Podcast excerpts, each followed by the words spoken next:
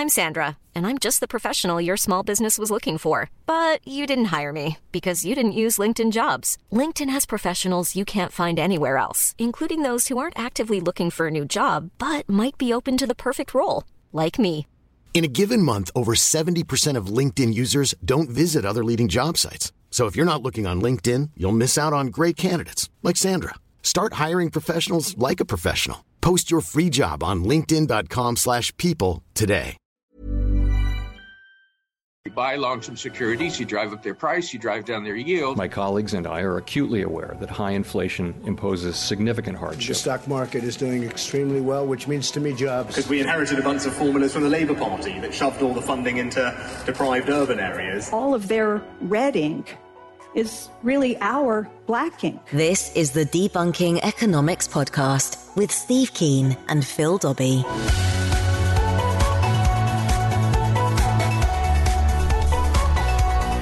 Now, are you ready for austerity 2.0? The UK, it seems like the most likely way forward there with a new Prime Minister who's going to promise fiscal conservatism. That's the term, isn't it? Which means balancing the books, making sure that government debt doesn't grow.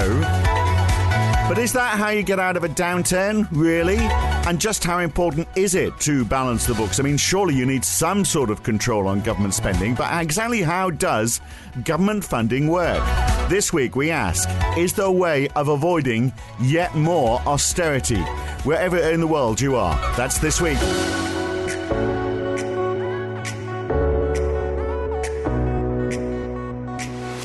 It seems likely Britain and, and probably most places are going to get have to get used to the idea over the next year or so of more austerity, more cuts to government spending, possibly higher taxes, less money in uh, people's pockets, in other words, and less government services, because that will supposedly fix things.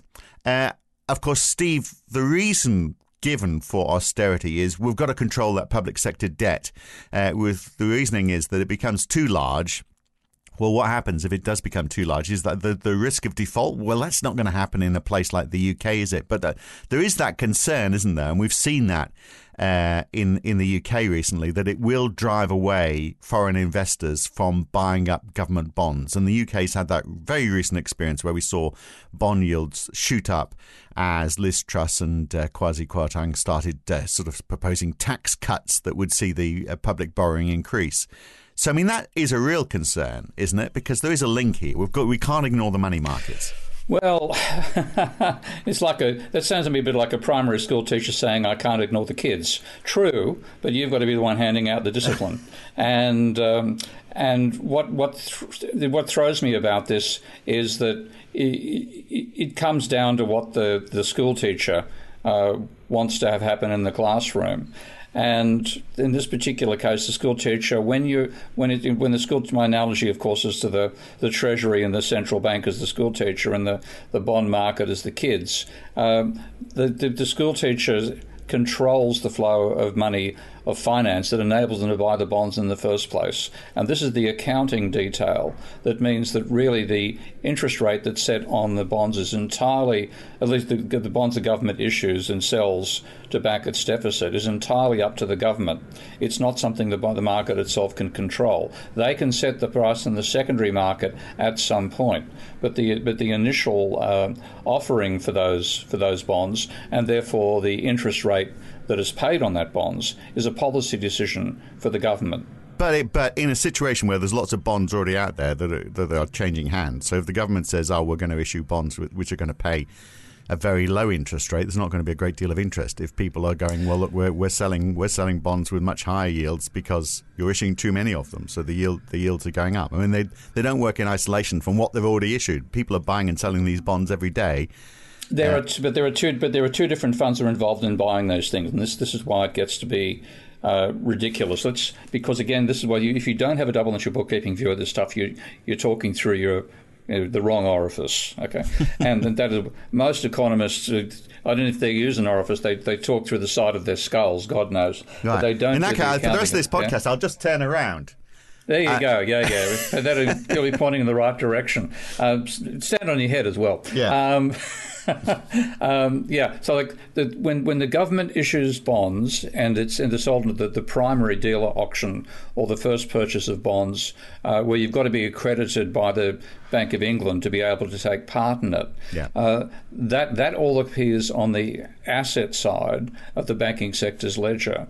And when you look at what the deficit it does, does as a process of, of money being created through time, when when the government spends more than it gets back in taxes, and it almost always does that. It's extremely rare to run a surplus, and normally what happened after it was a depression. So we'll, we'll come back to that later. Um, but when the government spends, and it already has money in its account at the central bank, and a substantial amount of money. In the case of the UK, I just looked at the figures a few days ago, and it's got something of the order of two, one or two years' worth of deficits in its bank account at the central, at the Bank of England.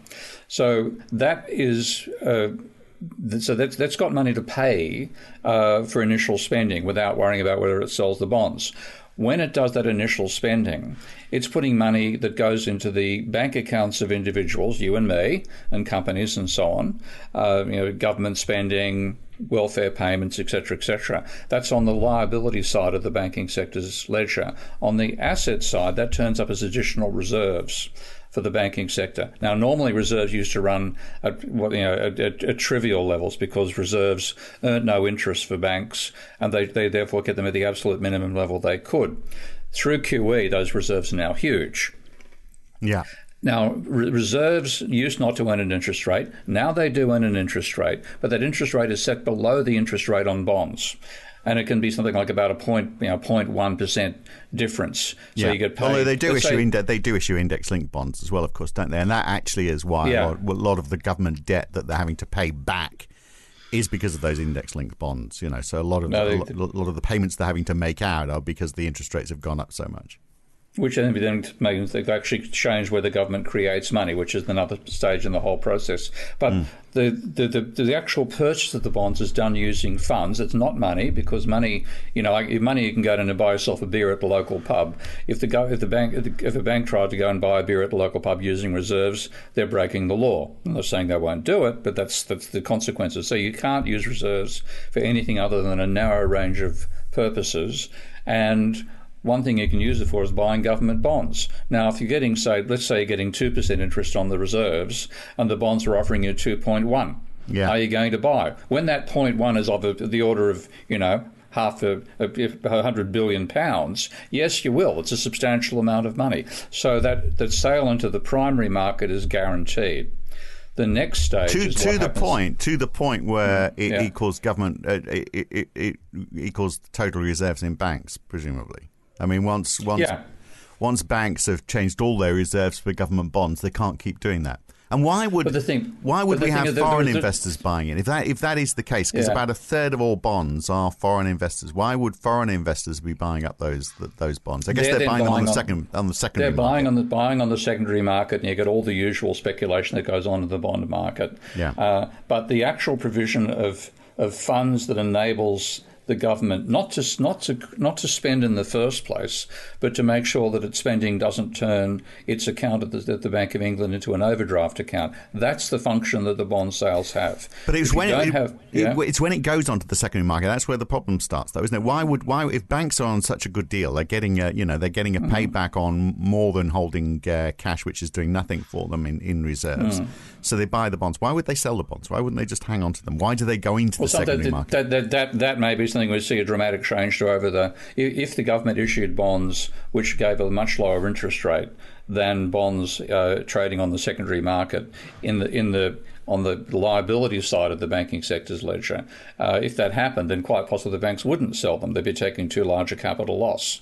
But they, uh, they there is no way the only way they, the banks can avoid buying the bonds uh, from the Treasury when they're issued specifically to cover the deficit and are sold into the primary market is if they're willing to turn down, you know, let's, let's say the difference is is is point is is like if it's what they say a one percent to make it easy, and the bonds are a, tr- a, trillion pounds, so they've got to turn 10, 10, 10 million, 10 billion pounds a year.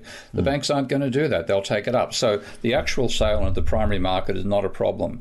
What happens on the secondary market that is another issue, but that doesn't change the amount of money the government is up for in paying the interest bill on bonds because that interest bill is that's given by the nominal amount on the on the bond. So the bond promises three percent interest uh, on a thousand quid, then you're going to get thirty quid a year no matter what.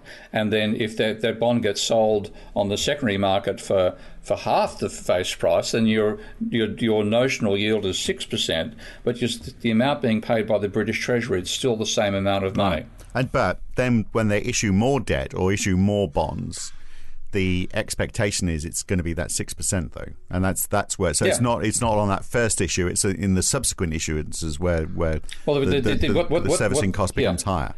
What again? I'm going to continue my primary school analogy. What they're doing, they're letting the bully in the in the in the uh, schoolyard determine what happens inside the classroom. Right. Okay? I, I, like this analogy. I might write a I might write a paper on it. well, okay. let's stick with that one. Okay, yeah. Okay, so, okay, uh, so okay, yeah, so so what you're yeah. saying is okay. So so you know the, the, the bonds are trading on the secondary market with a yield of six percent of whatever the maturity, six percent.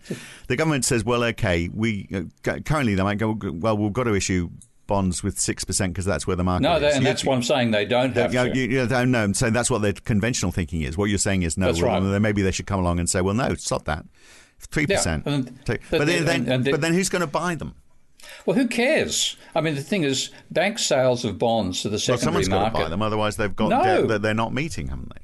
No, the bonds are still owned by the banks. Right. I mean, if, you, if the banks are getting, if you, sell, you know, well, the banks have to buy them in the first place, though, don't they? Yeah, they're buying I, them using the funds in the reserves created by the deficit. Right, but can't they? This, buy, the, and they can't buy from the secondary market, couldn't they? So if you're a oh, bank, they, they, buy, they buy and sell to the secondary market, sure. Right. Um, but if, so my, if they, so my point is, if you've got a, a, swag of bonds, and there's one thing, there's lots of bonds around, and you know, if, you, yeah. if there's not enough in the UK, go and buy them from somewhere else. But mm-hmm. the uh, so if a if a, a, commercial bank is sitting there and saying, well, okay, we could buy newly issued bonds three percent from the government, or we could buy, buy buy bonds which are quite cheap right now. They're giving us a six percent yield. You'd take the six percent yield, wouldn't you? How do you get it? How do you pay for them? Okay. Now this is the this is the thing. You've you've got you you've, you've got reserves that you you know there there are limitations on what you can buy with those reserves, legal limitations. Um, it's got to be something that's happening on the asset side. Um, if, if you, the banks, the banks can buy bonds off the non, bank financial institutions predominantly uh, on the secondary market, buy and sell those. They're doing that all the time. Um, but when it comes to the reserve, they can't use the reserves directly for that.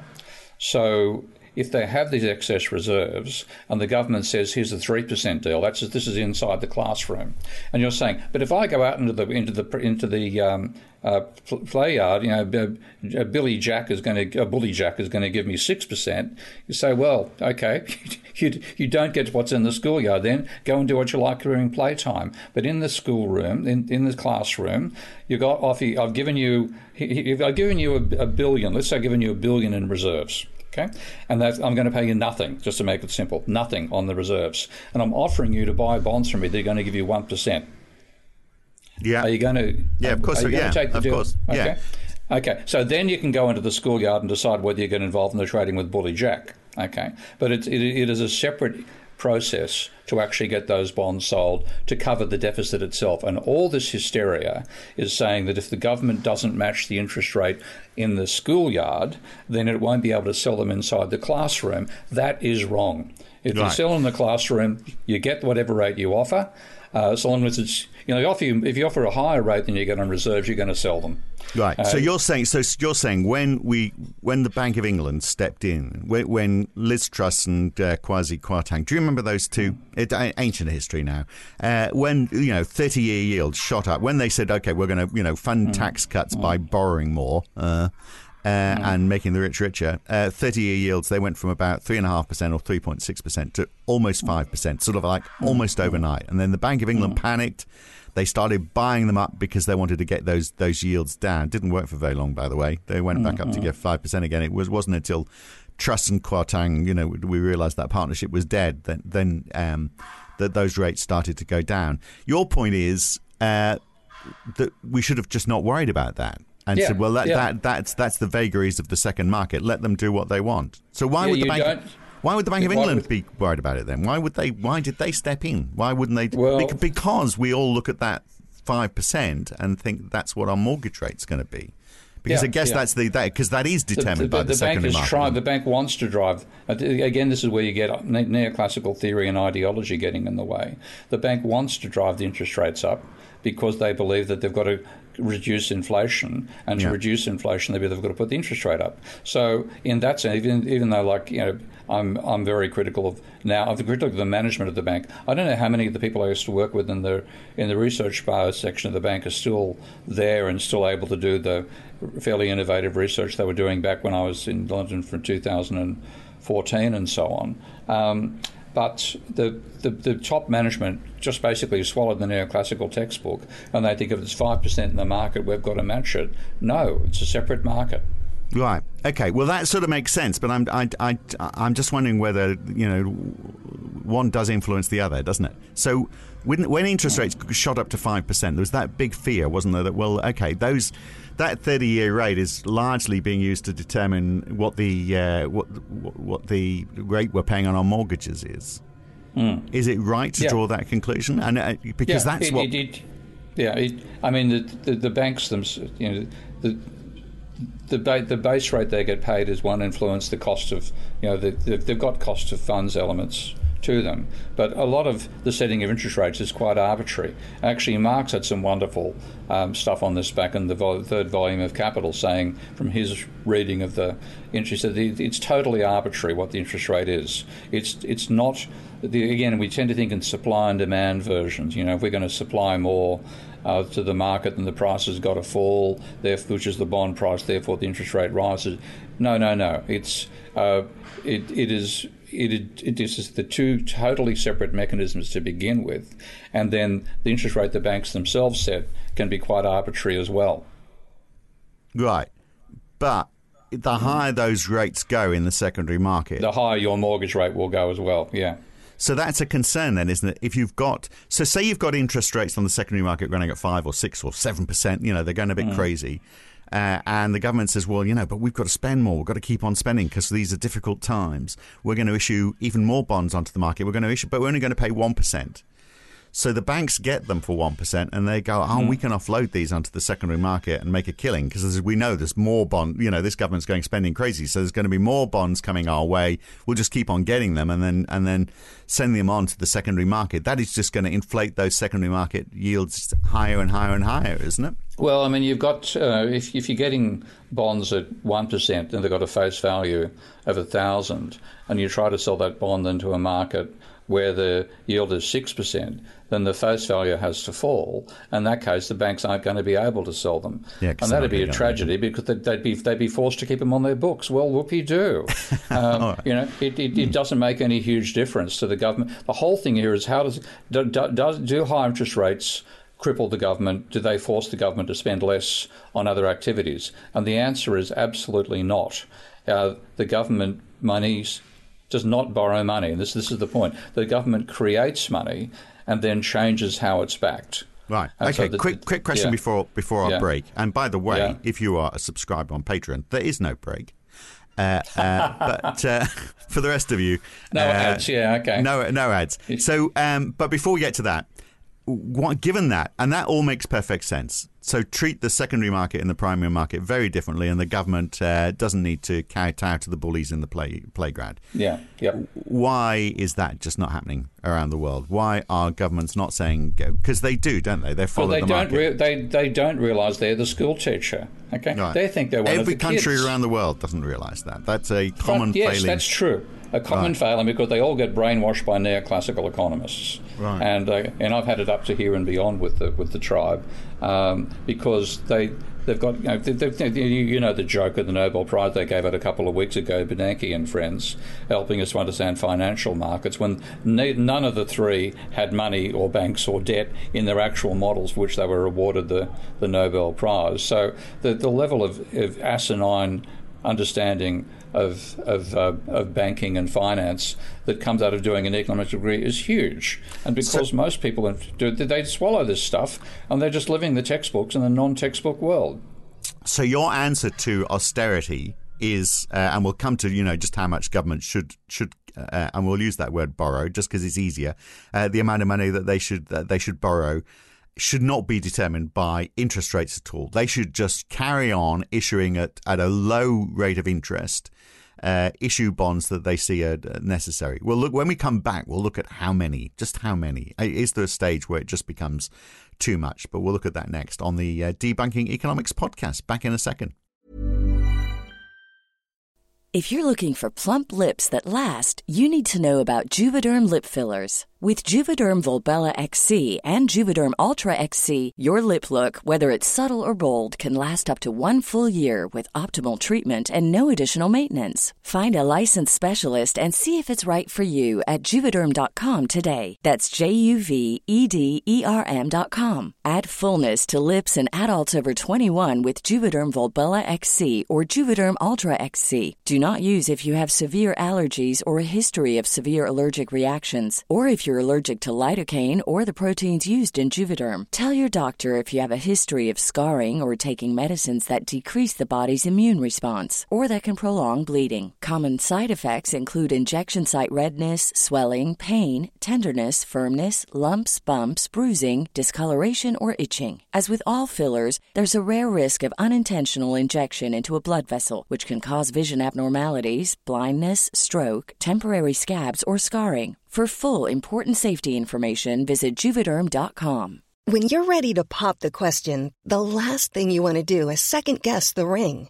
At Bluenile.com, you can design a one of a kind ring with the ease and convenience of shopping online. Choose your diamond and setting. When you find the one, you'll get it delivered right to your door. Go to Bluenile.com and use promo code LISTEN to get $50 off your purchase of $500 or more. That's code LISTEN at Bluenile.com for $50 off your purchase. Bluenile.com code LISTEN. This is the Debunking Economics Podcast with Steve Keen and Phil Dobbie.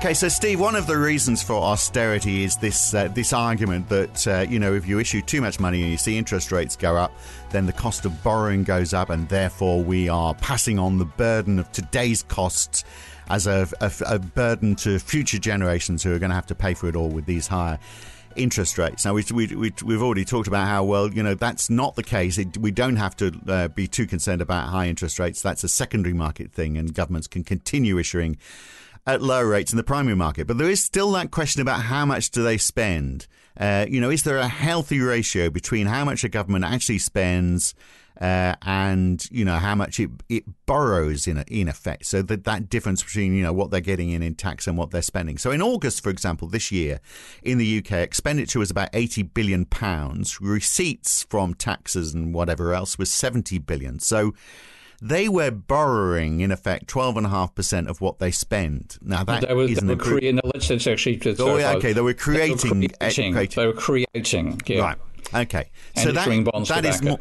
That is actually less than it has been, but isn't twelve and a half percent? I mean, it seems like a lot. That's in effect create. If, if you say, well, okay, we are because that in effect is adding twelve and a half percent to the money supply. Relative to what? Now you, you you're saying that uh, what you're comparing is the taxes as an absolute percentage of GDP to spending as an absolute percentage of GDP. Now, the, the thing the thing that actually creates money is the deficit. So it's the gap between the two that decides how much money you're creating relative to GDP. So that would be 10 billion pounds then added to the yeah, to the so yeah so it's not 12 percent added to the money supply because that's it's the difference no, between government spending yeah. which is only a proportion of the total economy but but 10 billion pounds added would be to, 120 to billion, 120 billion mm. over a year which is what about what 5 percent of the UK what's what's the economy about 2 trillion and a bit Right. So you think that's fair enough? You think that's a yeah? A, a, that's that's a right. reasonable ratio. I mean, again, the question is how much do you want the money supply to grow? Now, mm. again, of course, I'm leaving out the whole issue of uh, you know, climate change, blah, blah, blah, and growth, etc., etc. But if you're in a growing economy, then you need the money supply to grow because, again, both the, the only way you can have an expanding real physical output uh, with a constant or falling money supply is if prices of if prices of things are falling. Uh, you've got you know general deflation. General deflation only works if you don't have any debts. Uh, and we all have debt. So, you know, the, in the real world, when you look at where growth has occurred in real terms, it's also been where growth has occurred in monetary terms. Finding right. real growth without monetary growth is virtually impossible. Now, in that situation, the question is how does the money supply grow? There are three basic ways, and one of these is going to make uh, one, one is pro MMT, and the others some MMTs are going to be angry at me, but this is this is what I think, and I'm I'm pretty certain I'm right and they're wrong on this one. You can the government can create money by spending more than it takes back in taxes. The banking sector creates money by lending out more than it takes back in repayments and a country running a trade surplus is effectively creating money by converting the excess foreign exchange into domestic currency when it's repatriated. So those are the three ways you can go about creating it. Now, the UK, I believe, is running a trade deficit still, correct? Yeah, yeah, but, so but by a, by a significant margin, yeah. destroying money that way. right. Um, the private sector has, you know, I mean, the, you know, with interest right, so it needs rising, to compensate for that then. So if you, so what you're saying is, well, if you've got, to go if, the other way. I mean, mm. the, if you if what if you if you have you've got two negative forces here. You've got the foreign sector effectively draining pounds from the from the UK. You have the government saying it wants to drain pounds from the UK. Uh, and then the private sector saying, you want us to borrow at interest rates like this? Yeah, we're not going to do it. it. Yeah, well, yeah. Those, when yeah. those three give up, so the so the is, money supply is not. So yeah, so that ten billion the, that the government is, is, the growth is, becomes is, negative. The economy right. goes backwards. That's your yeah. option. Yeah. And then at the same time, pulling the other way, in you know, looking at it from the household's point of view, people are going, well, inflation is pushing interest rates up, so mortgages are going to cost more. Yeah. Real wages aren't keeping pace with inflation, so we've got less money. The government is pushing up taxes because it's trying to reduce that. You know, what they're saying is debt to try and get that ten billion down mm. to, to nothing. And then they're making cuts to welfare and other uh, public services as well, and energy uh, bills going through the roof as well.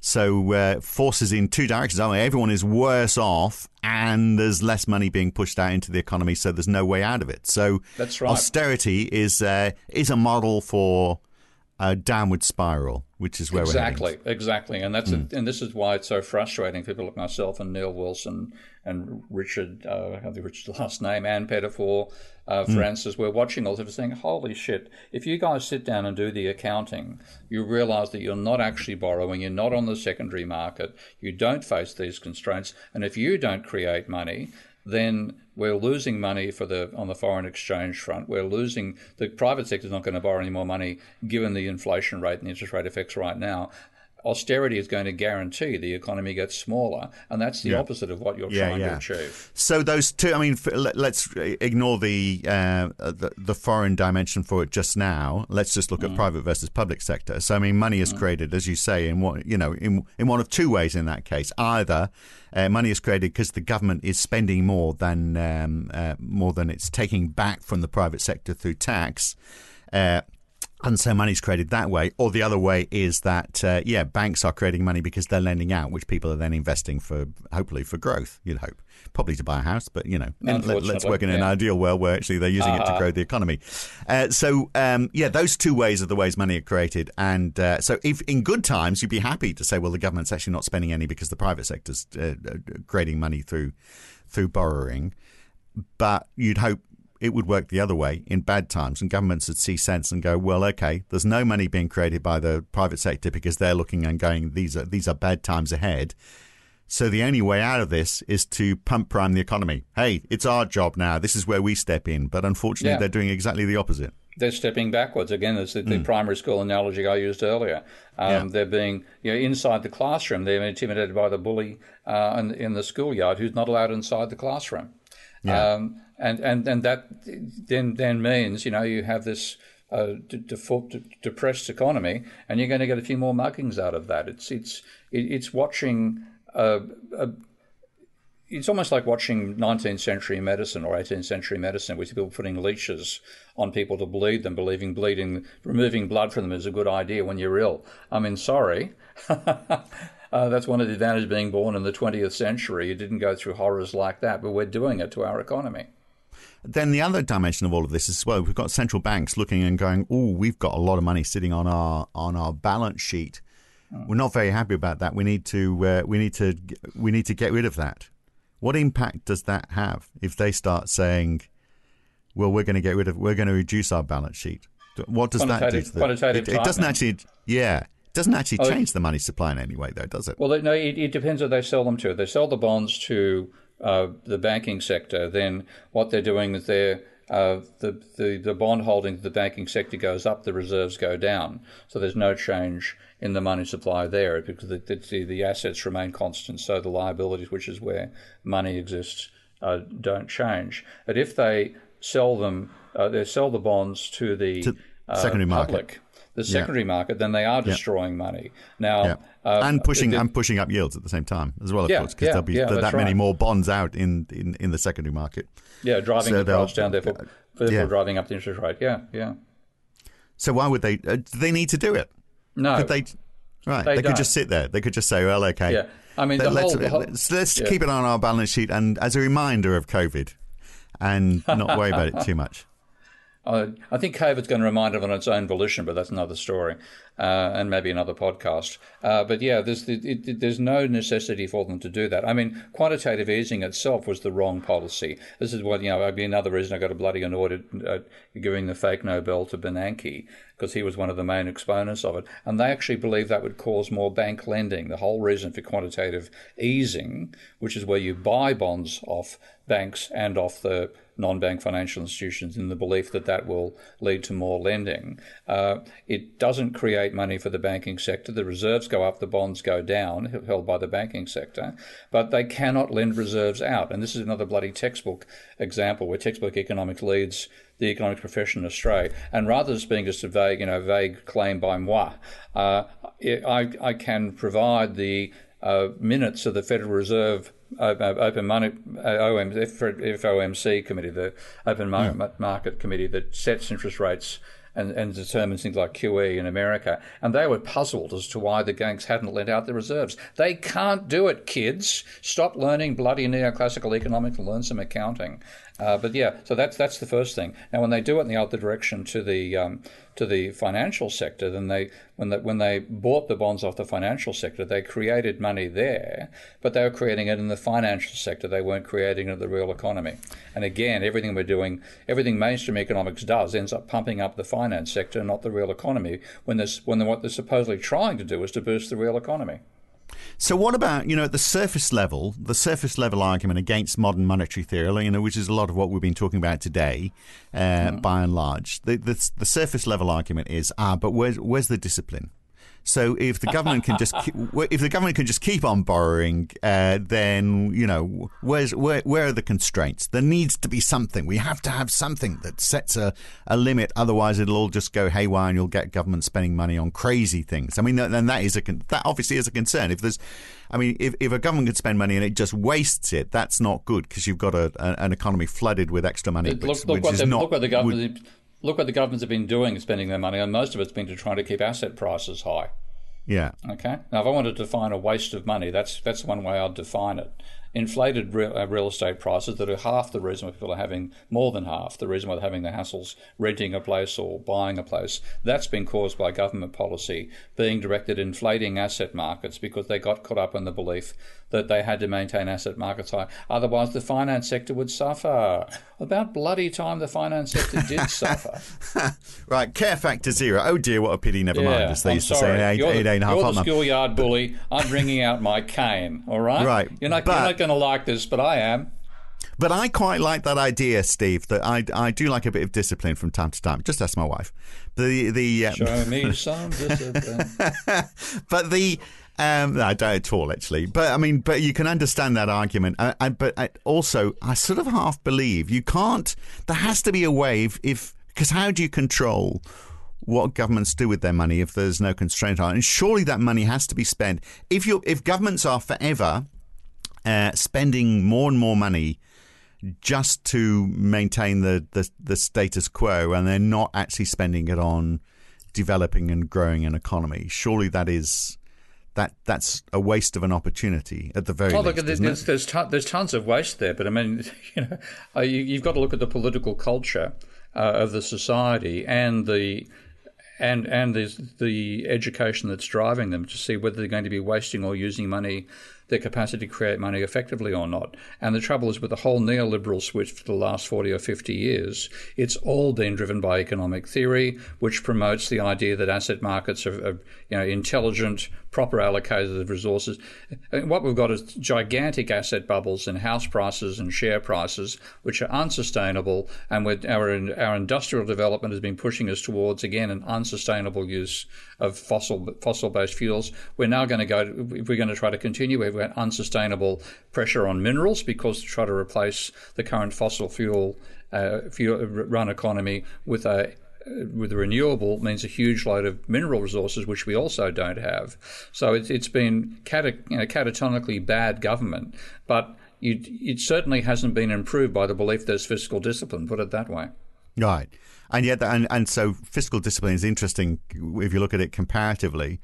So government spending, this is pre-pandemic. I'm looking at the CIA World Fact Book. Most of these are hmm. actually from 2017, so a little bit out of date. But this is US yeah. dollars. It's nominal, yeah. so and no adjustment for purchasing parity. So you know, obviously, every economy has, has different spending powers. But yeah. these figures are quite telling, and it shows you know why the UK might have been in a bit of a slump for a decade. So uh, yeah, so spending per uh, uh, per person in US dollars: Norway thirty-seven thousand, Sweden twenty-seven thousand, Australia and the United States both twenty-one thousand, the UK seventeen thousand. So mm. the UK has just got this desire for inflicting self-harm. It uh, it should be locked away and put in a cushioned room, shouldn't it? Not a bad idea. Yeah, better than watching them on the, uh, trying to 17 versus 30 from UK to yeah. Norway, 17,000 versus 37,000. Mm-hmm. And yet the UK is there saying, "Hey, we need more of this." Yeah, M- yeah. More self-harm. It, it, it, it is the the end result of this process is zero. Okay, if you, mm. if you, because what, what you have is, and this is this is the point that I'm making using my Minsky software, which I would really love people to download and just play with the banking side of it. They don't have to learn how to do the modelling, but do the banking because when you like the double and triple keeping, you see what is actually going to happen with this idea you might have about the money supply rather than what you think is going to happen, which almost always makes a mistake in double entry bookkeeping terms. But if yeah. you the, the, and don't take Steve's word for it, go to the Bank of England and have a look at yeah, uh, I know their website where they paper. yeah yeah where there's a paper exactly explaining how money is created. Yeah, yeah. By the government, uh, yeah, and, and by, by, by private bank, by private yeah. banks, yeah, they actually leave out government money creation out of yeah. that paper, unfortunately. But mm. but what if the government if the government runs a, a deficit then that is dollar for dollar equal to the surplus generated for the private sector. And when you see what are you trying to do? You're trying to grow the economy. Well, you want to have more money turning over more often. Now, what if you have if you start taking the money out, you're going to have less money, and because there's less money, you're going to turn over less rapidly because people are going to be afraid about individually about not having enough money. And this is the classic um, fallacy of composition problem. If each individual feels that way, then collectively the amount of money declines the yeah. turnover of money declines even further. Yeah. So you get yeah. less GDP out of the same number of pounds. And that is a game which the UK has been playing for 15 years now. And really, you go back back to Thatcher days, it's 40 or 50 years worth of it. The end result is you end up with an economy with no, no money in it. Well, yeah, well, so, so that, then comes an argument about how the government should be spending that money that they're creating. they should actually be spending it in a way that is going to increase the velocity of money in the private sector. It should be part of their focus. And providing infrastructure that makes it possible for private sector enterprises to work. Which will then also increase that velocity of money, which has been yeah. which has been on the slide for decades in the UK through these austerity measures. So yeah. uh, so that's the other factor within it all, isn't it? Mm. So um, so why then, given all of that, and maybe you know what you're saying is we shouldn't be too concerned about the secondary market. Just let the finance sector and, and investors and speculators uh, carry carry on. Why why in the secondary market did the UK get hammered so much during the uh, Truss Kwarteng? I was going to say years, but days. uh, dur- during those days, um, wh- why did they get hammered so much? Because, given because that, it's given a speculative the, market. It's a speculative right. market. Nothing more than that, because when you look, because logic looks and goes, okay, well, it's you know, it's, it's probably not good to tax the uh, to to give money to the rich by through tax cuts, which is largely coming from money that's been created by the government. I mean that that's you know uh, that's uh, just awful to see that happening. But if you look at the you know UK GDP, uh, debt to GDP ratios, you know, it's smaller than Europe for Mm, example, mm. and smaller than the United States. Why would it and, matter? And you know, small, why be small, concerned and about smaller, and smaller than Britain's private debt ratio. Yes. private private debt's about 200% of GDP, government debt about 100%. You hear nothing about private debt except from people like myself and the other, you know, realistic commentators on money. Um, but the, the, the, all the obsession about government debt when it's half the level of private debt. Mm. And private debt, you do have a you know obligation to pay back. You can't, you know, it, it's it is very very different, and that's private debt's the problem. So as usual, we're obsessing. Humans are obsessing about the wrong thing. So rather than going through another 10 years, well, uh, fortunately, we know, of course, that in the UK's case, there's not going to be 10 years of a Tory government. There's going to be uh, there's going to be less than two. Uh, but uh, rather than going down this this austerity road, uh, which you know is just going to lead to uh, dwindling finance for everybody, less money for uh, everybody, less spending, less government services, just a, a, a pathway to rack and ruin. Uh, I, did, I, have you heard of a there's a because of course in the past there's this thing called the Great Depression and there was mm. this guy called John Maynard Keynes I don't know if you've ever heard of him and mm. I mean he he talked about name. it is a bit of a strange name isn't it named mm. after uh, the, Milton Keynes I think in uh, in the Midlands and course, uh, he he talked about actually I always thought that was funny that whether it was actually Milton Keynes just as an aside I wondered whether that was a sort of like trying to have the balance. It was a new town so we thought Milton Friedman and we'll combine Milton Friedman with John Maynard you better Keynes. research that one for the next podcast. But it's no it's not the case. It was the name of a town that was already there so it's just ah damn what a pity. But yeah no because good, otherwise great name. Let, us put mm. together two conflicting uh, economists and uh, yeah name a town create something out of yeah. yeah create something create a mess out of them. Um, but um, yeah his idea of pump priming. What about that? Is that the way out do you think? That is the way out the government money creation would reduce the pressure for private debt. We could actually use it for infrastructure. We're going to need that desperately in terms of, of, a, of a climate change oriented infrastructure uh, over the next decade or two. And the fact we haven't done it, we're going to be paying for the price. Saving money for a rainy days, I mean, there's no roof on the house. Very well done. Um, so yeah, we should do that. But uh, you know, instead we're going to. I can just see it happening again. To be back to austerity for the UK, and the, the downward spiral continues.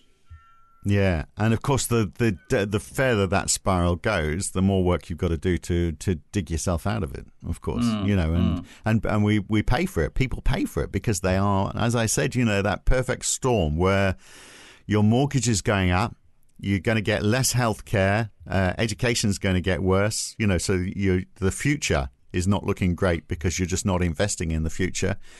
Uh, and people's salaries aren't keeping pace with, it, with with inflation, and um, yeah, it's just not a, a, happy place to be. I wonder how many years um, until you know until there's a revolution and people start burning the place down, and then we start from so we start afresh. I'll leave it eventually. not happy, but there we are. Normally, you're the one who's actually, uh, you know, finishes no, on I'll a you with the depressing and, note. That's about, yeah. about time we caught up. there we are. We've turned, we've turned tables. All right, very Okay. good. That was very illuminating. Uh, hopefully, people have got got on board with that, and it makes perfect sense. I think we've tried to explain it as best we can. Illuminating as always, Steve. Uh, we'll catch you again next week.